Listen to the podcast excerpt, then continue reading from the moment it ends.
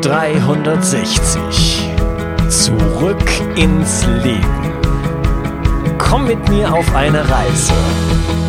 Eine Reise zu mehr Energie und fantastischer Gesundheit. Ich möchte dir das Wissen und den Mut vermitteln, den ich gebraucht hätte, als ich ganz unten war. Dabei will ich dir helfen, wieder richtig in deine Energie zu kommen. Zurück ins Leben.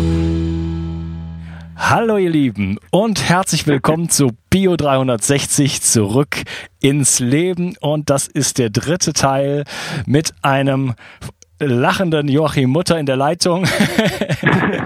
und wir versuchen das Thema äh, ja, Gifte, Umweltgifte, effektives Entgiften uns dem Ganzen zu nähern und entdecken dabei, dass das Thema so umfangreich ist. Und ähm, ja, äh, ich hatte im vorherigen Teil gesagt, wir überspringen das Thema ähm, Kiefer und da hat er gesagt, äh, das ist natürlich das wichtigste Thema. Also lass uns gleich kurz auf den, kurz auf den Kiefer eingehen.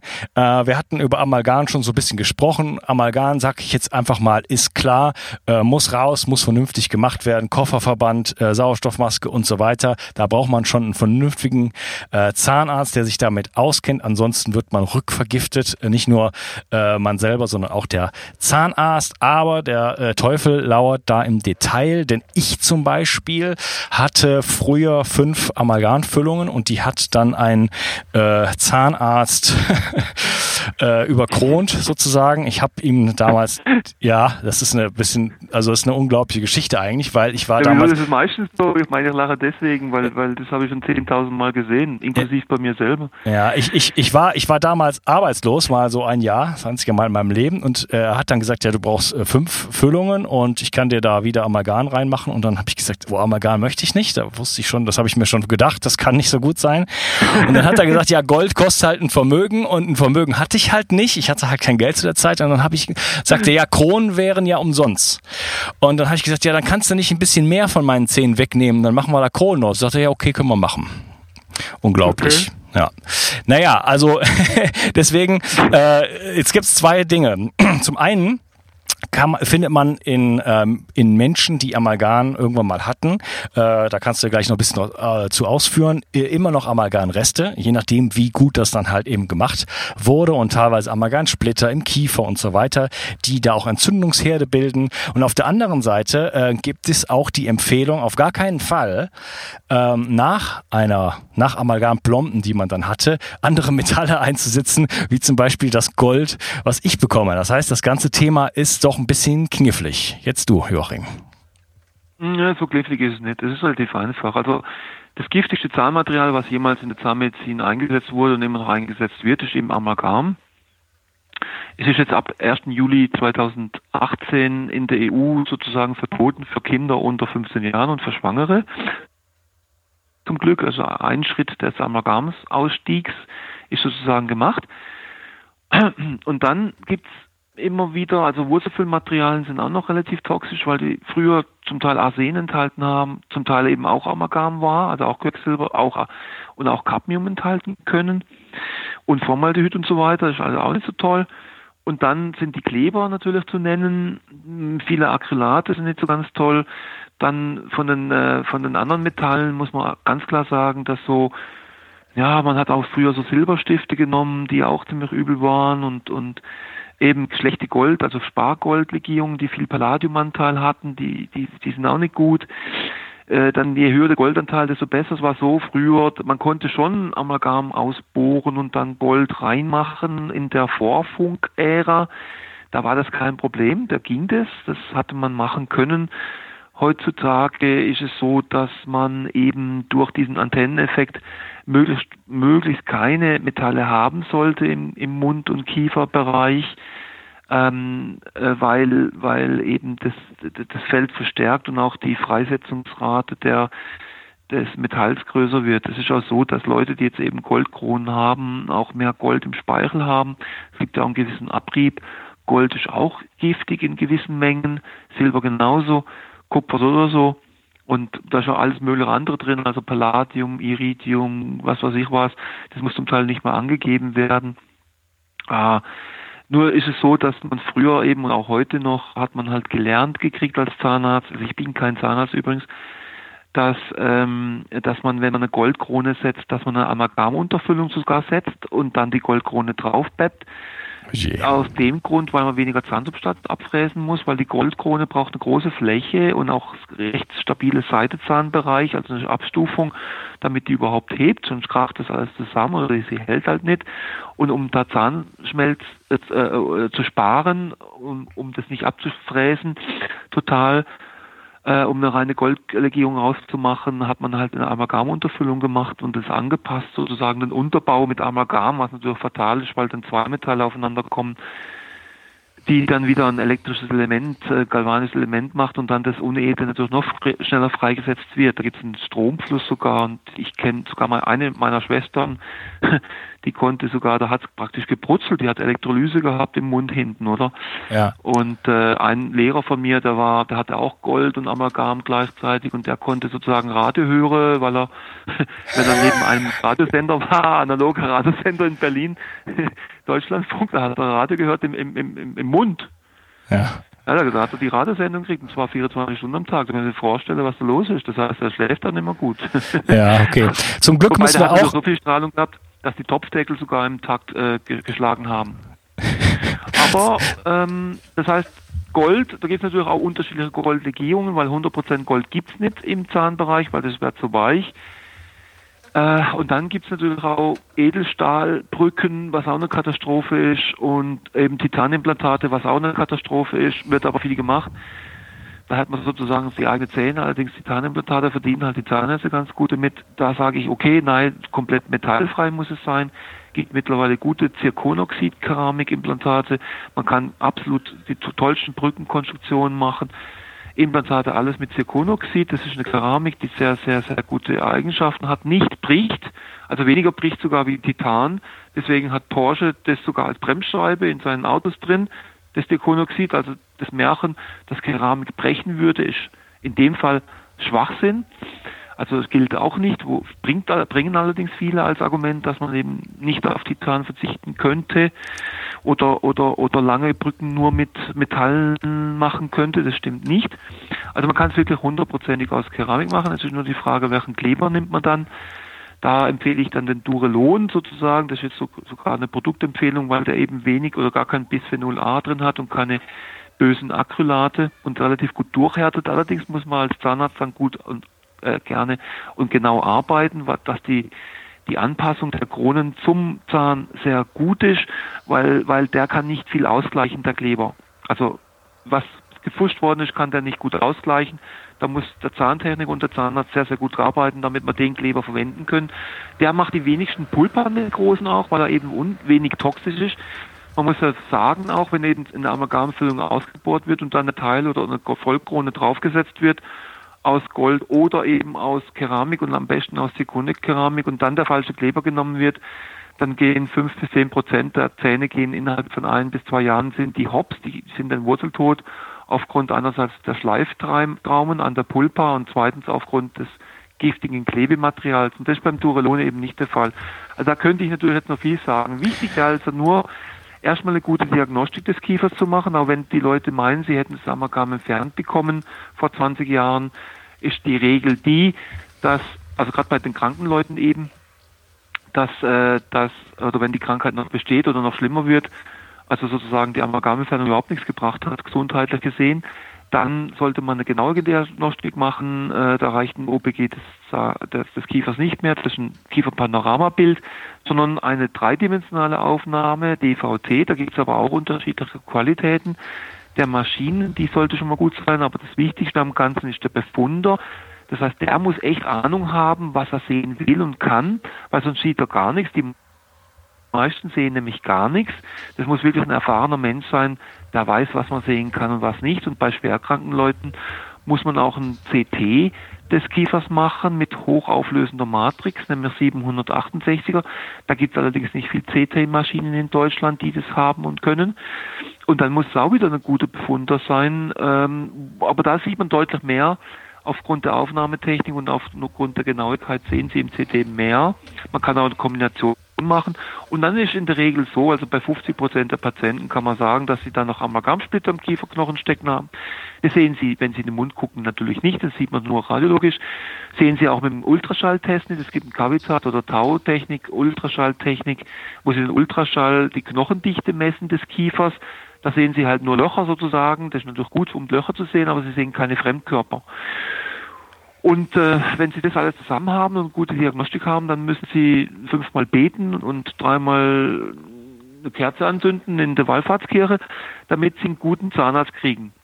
Weil das draus zu machen ist eine Kunst und das muss echt gut gemacht werden, weil wenn das nicht gut gemacht worden ist, dann wird es nach ein, zwei Jahren sich wieder entzünden. So, das werden Sie nicht mal merken, weil die Leute haben in der Regel keine Schmerzen. Wir haben Leute gehabt, die haben den ganzen Kiefer komplett, war alles nur Eiter, wo man aufgemacht hat also richtig rausgespritzt wie ein Vulkan.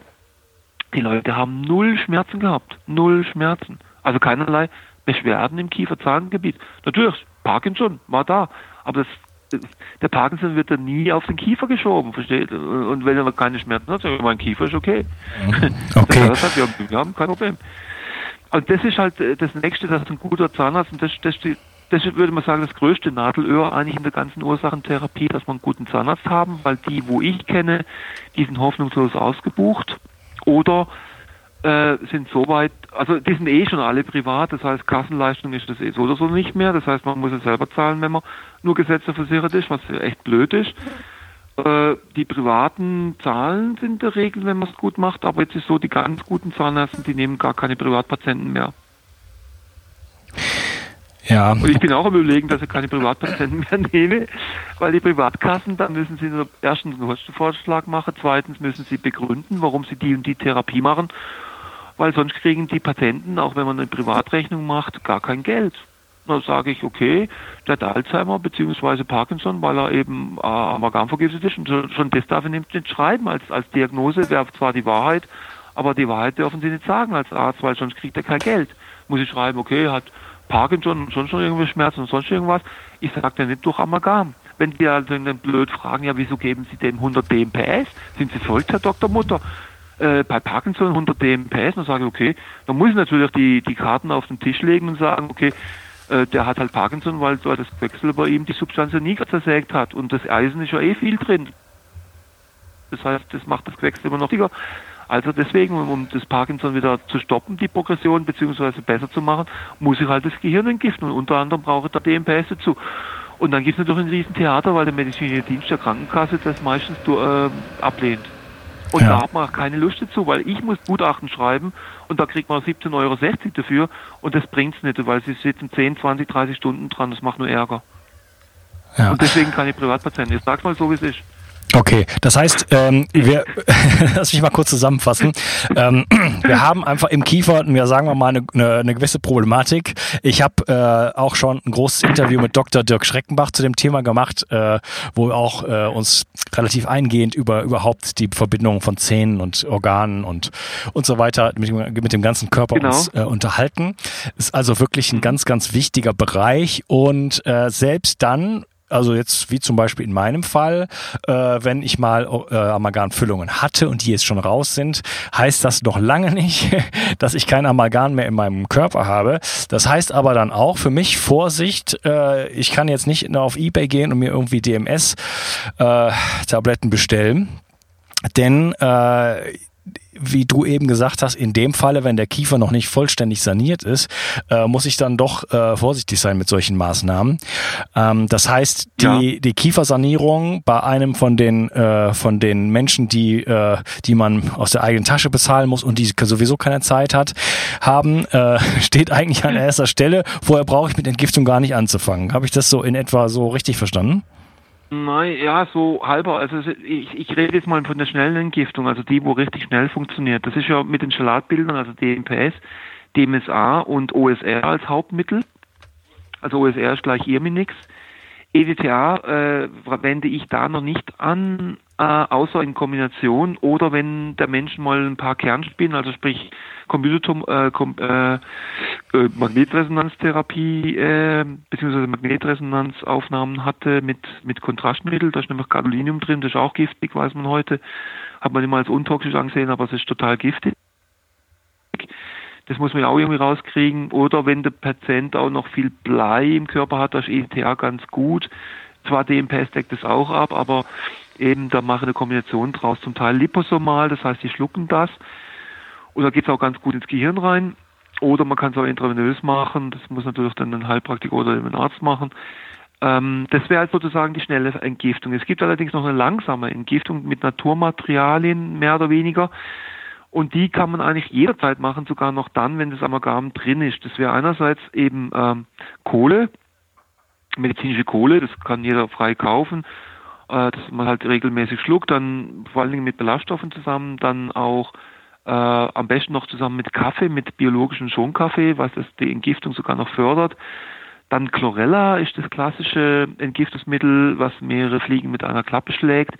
Einerseits hat, äh, ist jetzt die einzige Pflanze, die verwertbares Vitamin B12 enthält, und zwar ziemlich viel. Äh, das zweite ist, äh, dass es äh, sehr viel Eiweiß enthält und Chlorophyll, was eine gute Entgiftung macht. Und zum dritten macht es tatsächlich auch noch eine gute Entgiftung. Das heißt, Chlorella ist, ist eine gute Sache. Das Schlechte ist nur, dass die meiste Chlorella weltweit eben selber belastet ist, weil Chlorella ist wie ein Magnet, das zieht die Gifte an. Und wenn sie natürlich in einer giftigen Welt lebt, die Chlorella, dann ist die halt schon vorher vergiftet, bevor sie es überhaupt schlucken.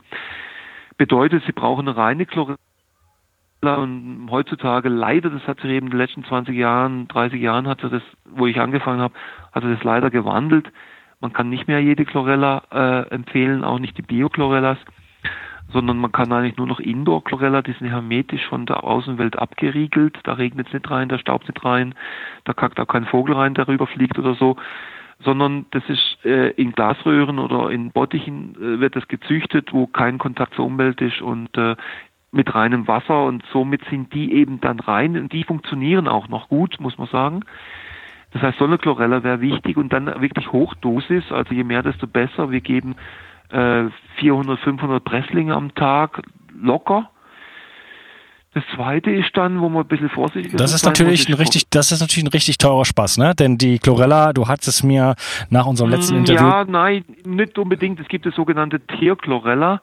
Das ist sozusagen das, äh, die, die Chlorella, die sozusagen als Staub bei der Abfüllerei abfällt und die dann allerdings auch schon Sonne gekriegt hat und wo dann die Photodegradation schon stattgefunden hat. Das heißt, das Chlorophyll, das Grüne, ist sozusagen schon zerlegt worden. Das heißt, die ist bräunlich geworden, diese Chlorella.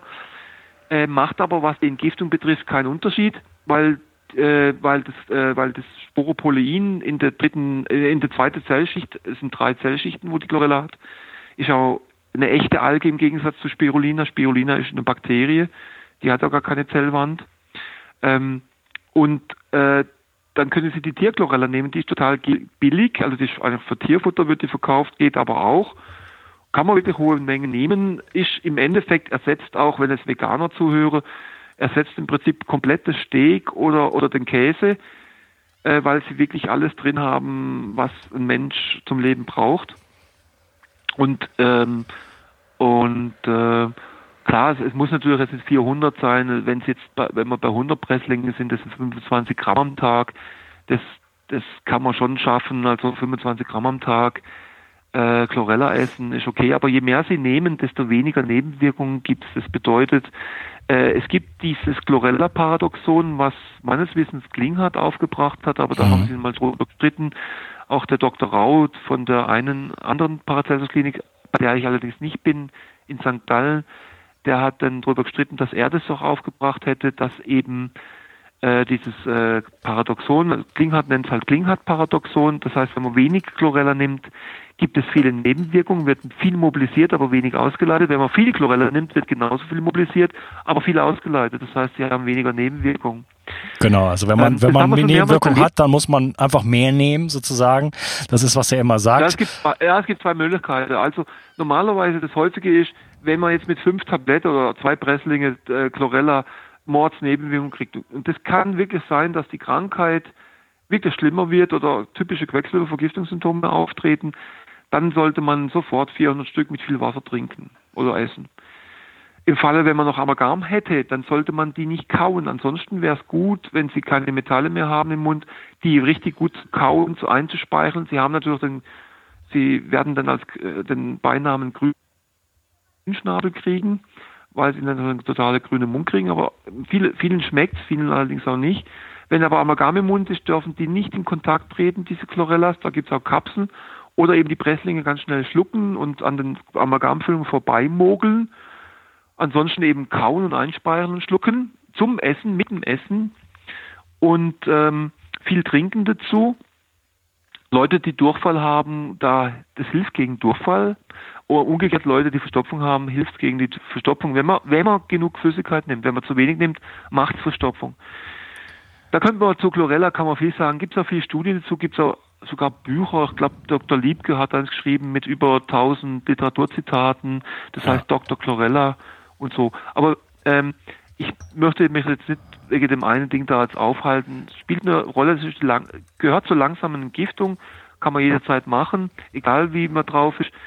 Dann kommt ja. eben der Bärlauch, beziehungsweise. Ja, warte, lass mal kurz noch, ich will noch kurz da einhaken beim, beim Thema Chlorella. Also äh, ich nehme seit Jahren Chlorella und äh, jedes Mal, wenn ich Fisch esse, dann äh, ich mache dann einfach ne, nimm einfach eine Handvoll Presslinge und kau die dann vorher sozusagen, so dass die dann im Speisebrei äh, sich mit dem Fisch sozusagen äh, befindet, obwohl ich auch nur kleine Fische esse. Das ist so ein bisschen eine Strategie, äh, mhm. die ich ja so mitunter fahre. Ich habe noch andere Entgiftungsstrategien. Aber ähm, das, was mich jetzt noch interessiert hat, ist diese Tiergeschichte, weil du hast vorher, du hast vorher gesagt, äh, du hattest mir zwei, zwei bestimmte Chlorella-Typen genannt nach unserem letzten Gespräch. Ähm, wenn ich 400 Presslinge von einer solchen Chlorella nehme, dann kostet mich das wirklich ein Vermögen. Du hast jetzt gerade gesagt, es gibt diese Tierchlorella. Sind das denn auch in unter äh, kontrollierten Bedingungen in Glasröhren äh, gezüchtete Chlorella-Arten? Von den, wie, wie komme ich an sowas dran? Es gibt, es gibt eine von Korea, die halt im geschlossenen System ist. Und da, das ist die Vulgaris eben äh, von, von einer gewissen Firma, die das aus Korea importiert. Und die, die hat gute Analysewerte und da gibt es eben auch die Tierchlorelle davon. Die ist relativ günstig. Da zahlen sie, glaube ich, für ein Kilo 30 oder 40 Euro oder so. 400 Presslinge sind 100 Gramm. Das heißt, ähm, ähm, das heißt, wenn Sie 400 Presslinge am Tag essen, haben Sie ein Kilo in, in zehn Tagen durch. Ja, das ist, aber das ist ja ein bezahlbarer Preis. Also ähm, also normalerweise reden wir ja von sowas wie 250 bis 350 Euro pro Kilo.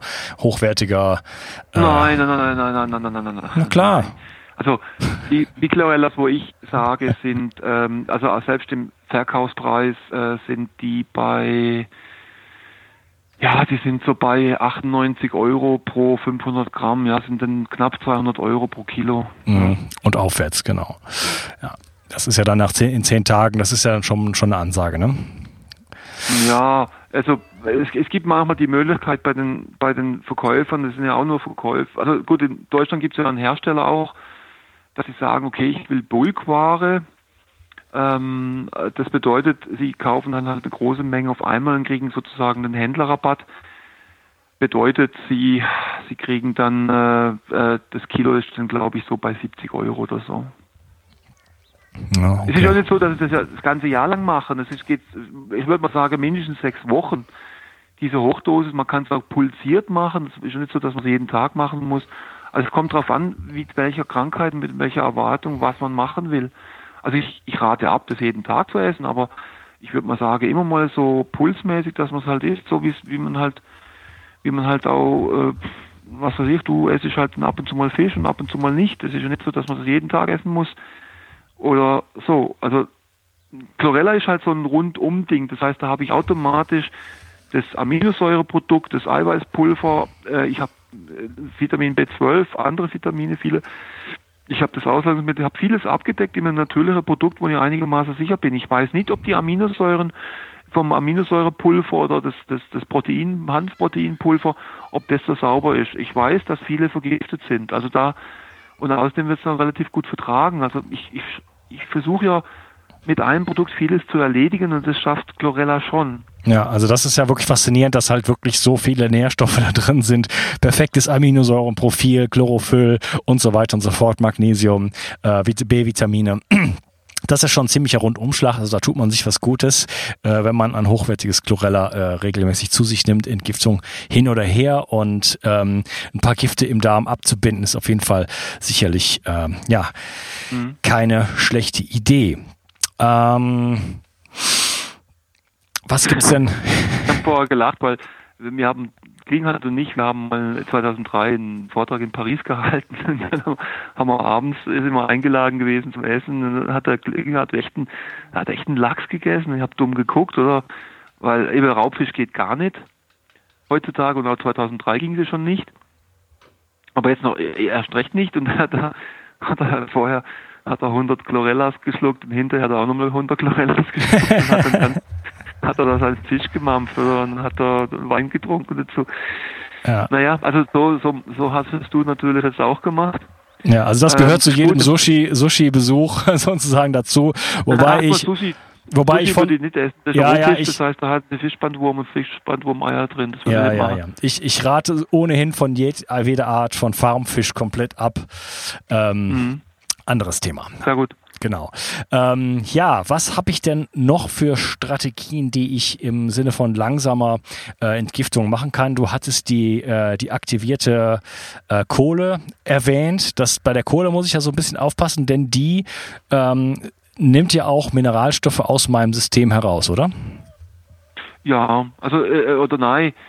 Es, äh, was es tut, ist halt alles, was ich gleichzeitig damit essen, wird halt nicht resorbiert. Genau. Ähm, das heißt, die Kohle, die nehme ich in der Regel bei so chronischen Vergiftungen nur einmal am Tag. Am besten sozusagen morgens.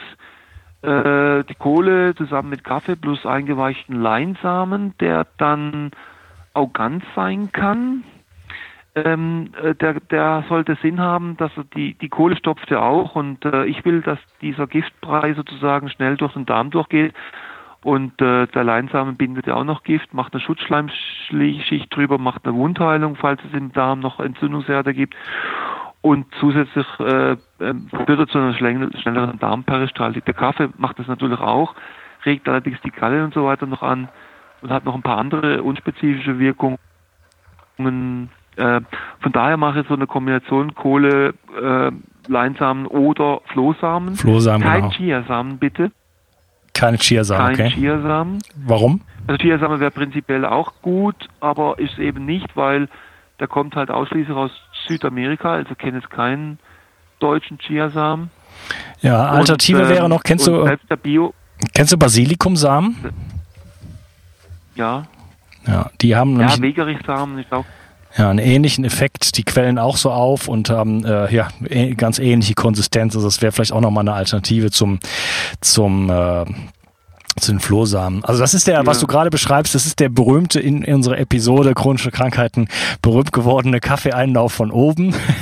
Mhm, Gelaspo, ja genau. Genau, und den kann man... Chiasamen deswegen nicht, weil eben der mit Paraquat und Diquat in der Regel selbst bio belastet ist. Da habe ich mir selber mich selber sozusagen äh, ein Parkinson an, angegessen durch viel Chiasamen, weil ich habe das ja in meinen alten Büchern bin ich auch diesem Hype aufgesetzt und habe dann halt Chiasamen empfohlen, weil so Markus Rotkranz, der ja ein Vorwort in mein Grün Essen Buch geschrieben hat, auch äh, so ein Rohkostaktivist oder der hat dann ja. eben auch immer Chiasamen empfohlen. Da bin ich halt auch auf den Chiasamen aufgesprungen. Das war irgendwie ein Fehler und das zweite war, was auch ein Fehler war, war halt immer dieses Kokosfett und Palmfett, also diese Fettsäuren ist natürlich auch Schwachsinn gewesen, war auch ein Hype, ist allerdings jetzt sozusagen am Ende, denke ich mal, weil es einfach wissenschaftlich und auch praktisch äh, keine gute äh, äh, Ergebnisse gegeben hat. Also da bin ich jetzt wieder abgekommen äh, vor dieser Sache. Aber eben die Kohle, die aktivierte Kohle, da gibt's auch, äh, man kann da Lindenkohle nehmen, man könnte theoretisch auch selber ein Feuer machen und ein gutes Holz nehmen, das praktisch verkohlen. Also da hat man dann hinterher Holzkohle und die dann eben zermörsen und verreiben und die können sie auch essen. Also im Endeffekt können sie das auch tun. Also in Survival Training lernen sie das, wenn sie mal irgendwie rohe Schnecken gegessen haben, die in der Regel immer voll sind mit, mit Parasiten, das sollten sie halt auch nicht tun. Aber wenn sie mal Hunger haben und kein Feuer machen können, essen sie halt doch Schnecken und dann kriegen sie Durchfall höllisch mäßig weil da eben Parasiten drin sind und dann wird halt gelehrt, wie sie halt genau, aber dann können sie doch wieder Feuer machen, dass man halt in Kohle isst oder Erde isst oder so, um dann die Gifte zu binden, auch die Parasiten und dann eben den Durchfall wegzumachen. Also man kann äh, Pflanzenkohle nehmen.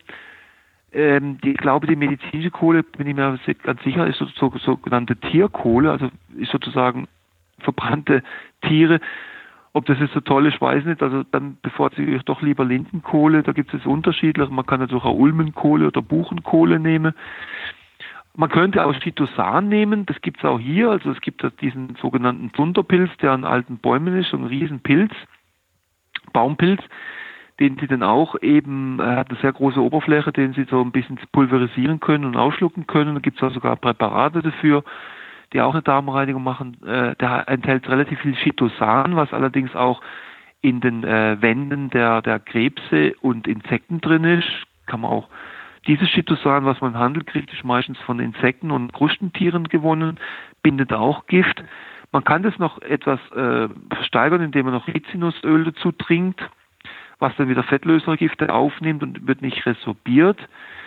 Das ist sozusagen die Darmreinigung. Ähm, dann eben noch für die Blut- und, und Gehirn kann man für die langsame Entgiftung eben äh, die frisch, frisch, frischen Wildkräuter nehmen und auch äh, das äh, Bärlauch bzw. Laucharten aus Schnittlauch geht, auch Knoblauch geht und auch Zwiebelarten gehen.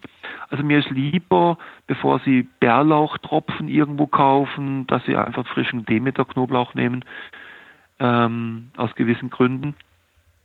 Und dann kommt eben das Koriander, wobei das natürlich auch viele Leute schon umlegen kann.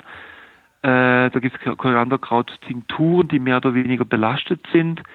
Ähm, ich empfehle dann doch aus dem Bioladen ähm, Blumentöpfe zu kaufen oder frischen Koriander eben und den einfach frisch zu essen, im Salat drin oder zermixt im Smoothie drin. Ja, aber der Koriander, ist ja, sehr, der Koriander ist ja sehr polarisierend. Also ähm, ich weiß nicht, ob wir da beim letzten Podcast schon drüber gesprochen haben. Ich zum Beispiel, ich bin irgendwann mal nach Südamerika gefahren und kam da zum ersten Mal mit frischem Korianderkraut in Berührung und mochte es von Tag eins an nicht. Es war erträglich, aber ich hab's absolut nicht gemocht. Und ich, es gibt sonst kein Gewürz, was, was solch, solche Reaktionen bei mir ähm, hervorruft. Mhm. Und ähm, mittlerweile kann ich nach, nach langjähriger Entgiftung sozusagen, kann ich es ganz gut vertragen. Ähm, ist noch nicht so, dass ich es liebe, aber es ist schon in so einem Bereich äh, angenehm und wenn es nicht zu viel ist, kann es auch durchaus eine interessante Geschmackskomponente sein. Da frage ich mich, ob unser Körper sich über die Geschmackssensorik sozusagen davor wehrt, zu viel Koriander zu uns zu nehmen, was dann im Endeffekt zu viel ähm, ja, Quecksilber mobilisieren würde und dann auch in unsere Zellen bzw. in unser Gehirn treiben würde. Ja, also die Theorie ist tatsächlich die, dass das Koriander eigentlich nur ähm, eine Verlagerung von Quecksilber von intrazellulär nach extrazellulär macht und sonst nichts. Bedeutet theoretisch und auch praktisch allerdings jetzt auch, dass Koriander tatsächlich äh, eine richtige Quecksilbervergiftung auslösen kann wenn man dann nicht dieses raus mobilisierte äh, Quecksilber, was Koriander dann eben rausmobilisieren sollte, äh, dann eben abfängt und ausleitet, sondern wenn es im Körper verbleibt. Also ja. da gibt es schon viel genug aus, und könnte in deinem Fall tatsächlich so sein, dass deine Sensorik gesagt hat, oh je, nicht so viel. Äh, bei mir war das leider nicht so der Fall. Ich habe dann einfach mal kräftig draufgehauen und habe dann meine erste Koriander 1998 dann sozusagen geschluckt ähm, mit, und gedacht, das ist eh Schwachsinn mit den Pflanzen. eh, also und wenn dann, wenn dann hilft, dann mache ich schon mal 3x30 Tropfen. Damals gab es das Paracilantro von der Schweizer Paracelsus Apotheke in Einsiedeln. Das war auch ganz gutes Zeug. Jedenfalls hat es mich dann umgelegt und habe dann die Symptomate gekriegt, die 13 Jahre zuvor beim Amalgamentfernen aufgetreten waren. Also das heißt, ich habe dann höllische Durchfälle gehabt ähm, die nicht stillbar waren. Und das war sogar dann später sogar so, dass ich das gekriegt habe, nur wenn ich den Geruch hatte von Koriander. Ja. Also das heißt, äh, da ging es zwei Jahre lang tonnenweise Chlorella gefressen, bis ich dann endlich mal Koriander vertragen habe. Ähm, ja, da geht's da geht's ja auch um den, um den Gradienten. Also wenn ich mehr Quecksilber außerhalb der Zellen habe, äh, Koriander öffnet sozusagen die Zellen. Und je nachdem, wo sich jetzt mehr befindet, also die Idee wäre, Chlorella erstmal im Bindegewebe aufzuräumen und dann einen Gradienten zu haben, dass ich mehr Quecksilber in der Zelle habe als außerhalb. Und dann äh, Koriander nehme, um sozusagen die Schleusen zu öffnen. Und dann kann das, kann das äh, Quecksilber wieder rauskommen aus der Zelle, sich ins Bindegewebe verlagern. Und dann räume ich da wieder weiter auf mit Chlorella und so weiter. Ist das aber nicht der Fall, habe ich vorher nicht aufgeräumt, dann äh, öffne ich die Schleuse in die falsche Richtung und dann geht das Quecksilber in die Zelle hinein. Und ähm, ja, ich habe auch Erfahrungen damit gemacht, nämlich als ich damit angefangen habe, äh, Koriandertropfen zu nehmen, ähm, weil ich ja schon starke chronische Müdigkeit hatte und mich mit dem Thema beschäftigt hatte und so weiter. Da habe ich dann mal vielleicht 20 Tropfen genommen und da äh, war mir sowas von schwindelig. Äh, das war ungl unglaublich. Da hätte ich auch andere Substanzen nehmen können. Das, ich kann das nur jedem empfehlen, der sagt, das ist alles alles Blödsinn, das gibt's nicht und ich habe keine Gifte. Äh, nimm einfach mal, geh einfach mal in die in die Apotheke oder bestellst dir online ein paar Koriandertropfen. Es ist vielleicht nicht äh, vollständig äh, vollständig äh, sicher, aber wenn man einfach mal 10, vielleicht 20, vielleicht 40 Tropfen nimmt, dann weiß man, wo der Hammer hängt, äh, was Schwermetallbelastung angeht. Ja, also ich würde es nicht raten, weil ich kenne Patienten, die dann irgendwann bei mir gelandet sind, die dann von ihrem Heilpraktiker ausgetestet, äh, eben die haben dann ausgetestet irgendwie, die hätten eine Quecksilbervergiftung, jetzt müssen sie halt eine Tablette Chlorella, gut ausgetestet natürlich, und dann noch zwei Tropfen Koriander zu nehmen. Und da gibt es wirklich Dutzende von Patienten, die danach direkt äh, praktisch massiv eine Quecksilber-Mobilisationskrise gekriegt haben mit äh, Neuauftreten von Multiple Sklerose, von Panikattacke, Suizid, äh, Bluthochdruckkrisen, also höllische Katastrophen. da würde ich, äh, würde ich ehrlich sagen, da muss man doch ein bisschen vorsichtig sein. Ja, okay. Ich danke, ähm, danke, also danke, mein, Joachim. Ich, das, das war als Scherz gemeint. ich habe es ja auch kurz also, angedeutet. Bitte das nicht machen. Beschrieben, ziemlich genau in dem, ich habe das ganz genau beschrieben in dem Buch äh, Amalgam, Risiko für die Menschheit, was vor 18 Jahren rausgekommen ist. Ich hoffe, es ist, der Nachdruck kommt jetzt demnächst. Der Verlag sollte den Nachdruck bringen, aber ansonsten kriegt man es ja gebraucht auch über Ebay oder so. Ähm, diese Chlorella Koriander äh, Bärlauch Geschichte habe ich da relativ genau geschrieben. Wobei eben das mit der Testerei, da habe ich schon auch tausende von Fällen gesehen, wo es einfach total falsch getestet wurde. Also wenn jetzt einer testet, ja, Sie brauchen zwei Tabletten Chlorella, vergessen Sie es. Also das, das ist, das ist schon ein Schwachsinn-Test. Oder wenn einer testet, ja, Ihre Titaniumplantate, die, die, die vertragen Sie, oder ihre Amalgamfüllungen sind nicht das Problem, dann können Sie es auch gerade schon, vergessen. Und wenn jemand sagt, ja, wir haben Ihren Geopathologie-Test gemacht oder äh, Ihr Schnurrstelefon im Schlafzimmer macht nichts, dann können Sie das auch schon vergessen. Also da sehen Sie ja schon, dass man mit den Tests eigentlich nicht sehr objektiv testet. Ich bin da schon lange weggekommen davon, weil es einfach nichts gebracht hat äh, für den Patienten und im Endeffekt Zeitverschwendung war. Ich möchte nicht sagen, dass verschiedene Tests äh, nicht funktionieren. Es gibt sicher Testsysteme, die funktionieren, hängt aber wirklich vom Tester ab, wie gut der ist. Und da gibt es eben auch gute und schlechte und die Chance, dass sie an einen schlechten kommen, ist relativ hoch, sage ich mal. Hm, okay. Joachim, wie sieht's aus? Sollen wir da den Sack zumachen oder hast du noch Lust auf einen vierten Teil? Fragen hätte ich genug. Mm, mm, ja, es ist halt jetzt so, was die Dosierungen betrifft und was ähm, äh, wann man Kupfer gibt und so weiter, wenn man jetzt wirklich die schnelle Entgiftung macht. Ich denke, die langsame Entgiftung haben wir durch. Ja, wir hätten ja noch ein paar andere Sachen. Wir hätten noch äh, zum Beispiel Aluminium, Glyphosat, äh, Beryllium, bromierte Pflanzen, Flammschutzmittel und so weiter. Das äh, Black Quecksilber ist ja nicht das einzige. Wobei, äh, kurze Bemerkung noch dazu, Quecksilber so ein bisschen an der Spitze steht, nicht nur was die Giftigkeit angeht, sondern es hat sich auch herausgestellt, dass wenn man Quecksilber entgiftet, äh, der Körper auch andere Substanzen loslässt. Also wenn man sozusagen an dieser Spitze der Pyramide Pyramide oder an der Basis eigentlich eher gesagt der Pyramide anfängt, dann bröckelt auch äh, so einiges im in einem gesamttoxischen Zusammenhang sozusagen. Äh, ja klar, wenn das Wechselwerk mal draußen ist, dann geht vieles automatisch alleine, das stimmt.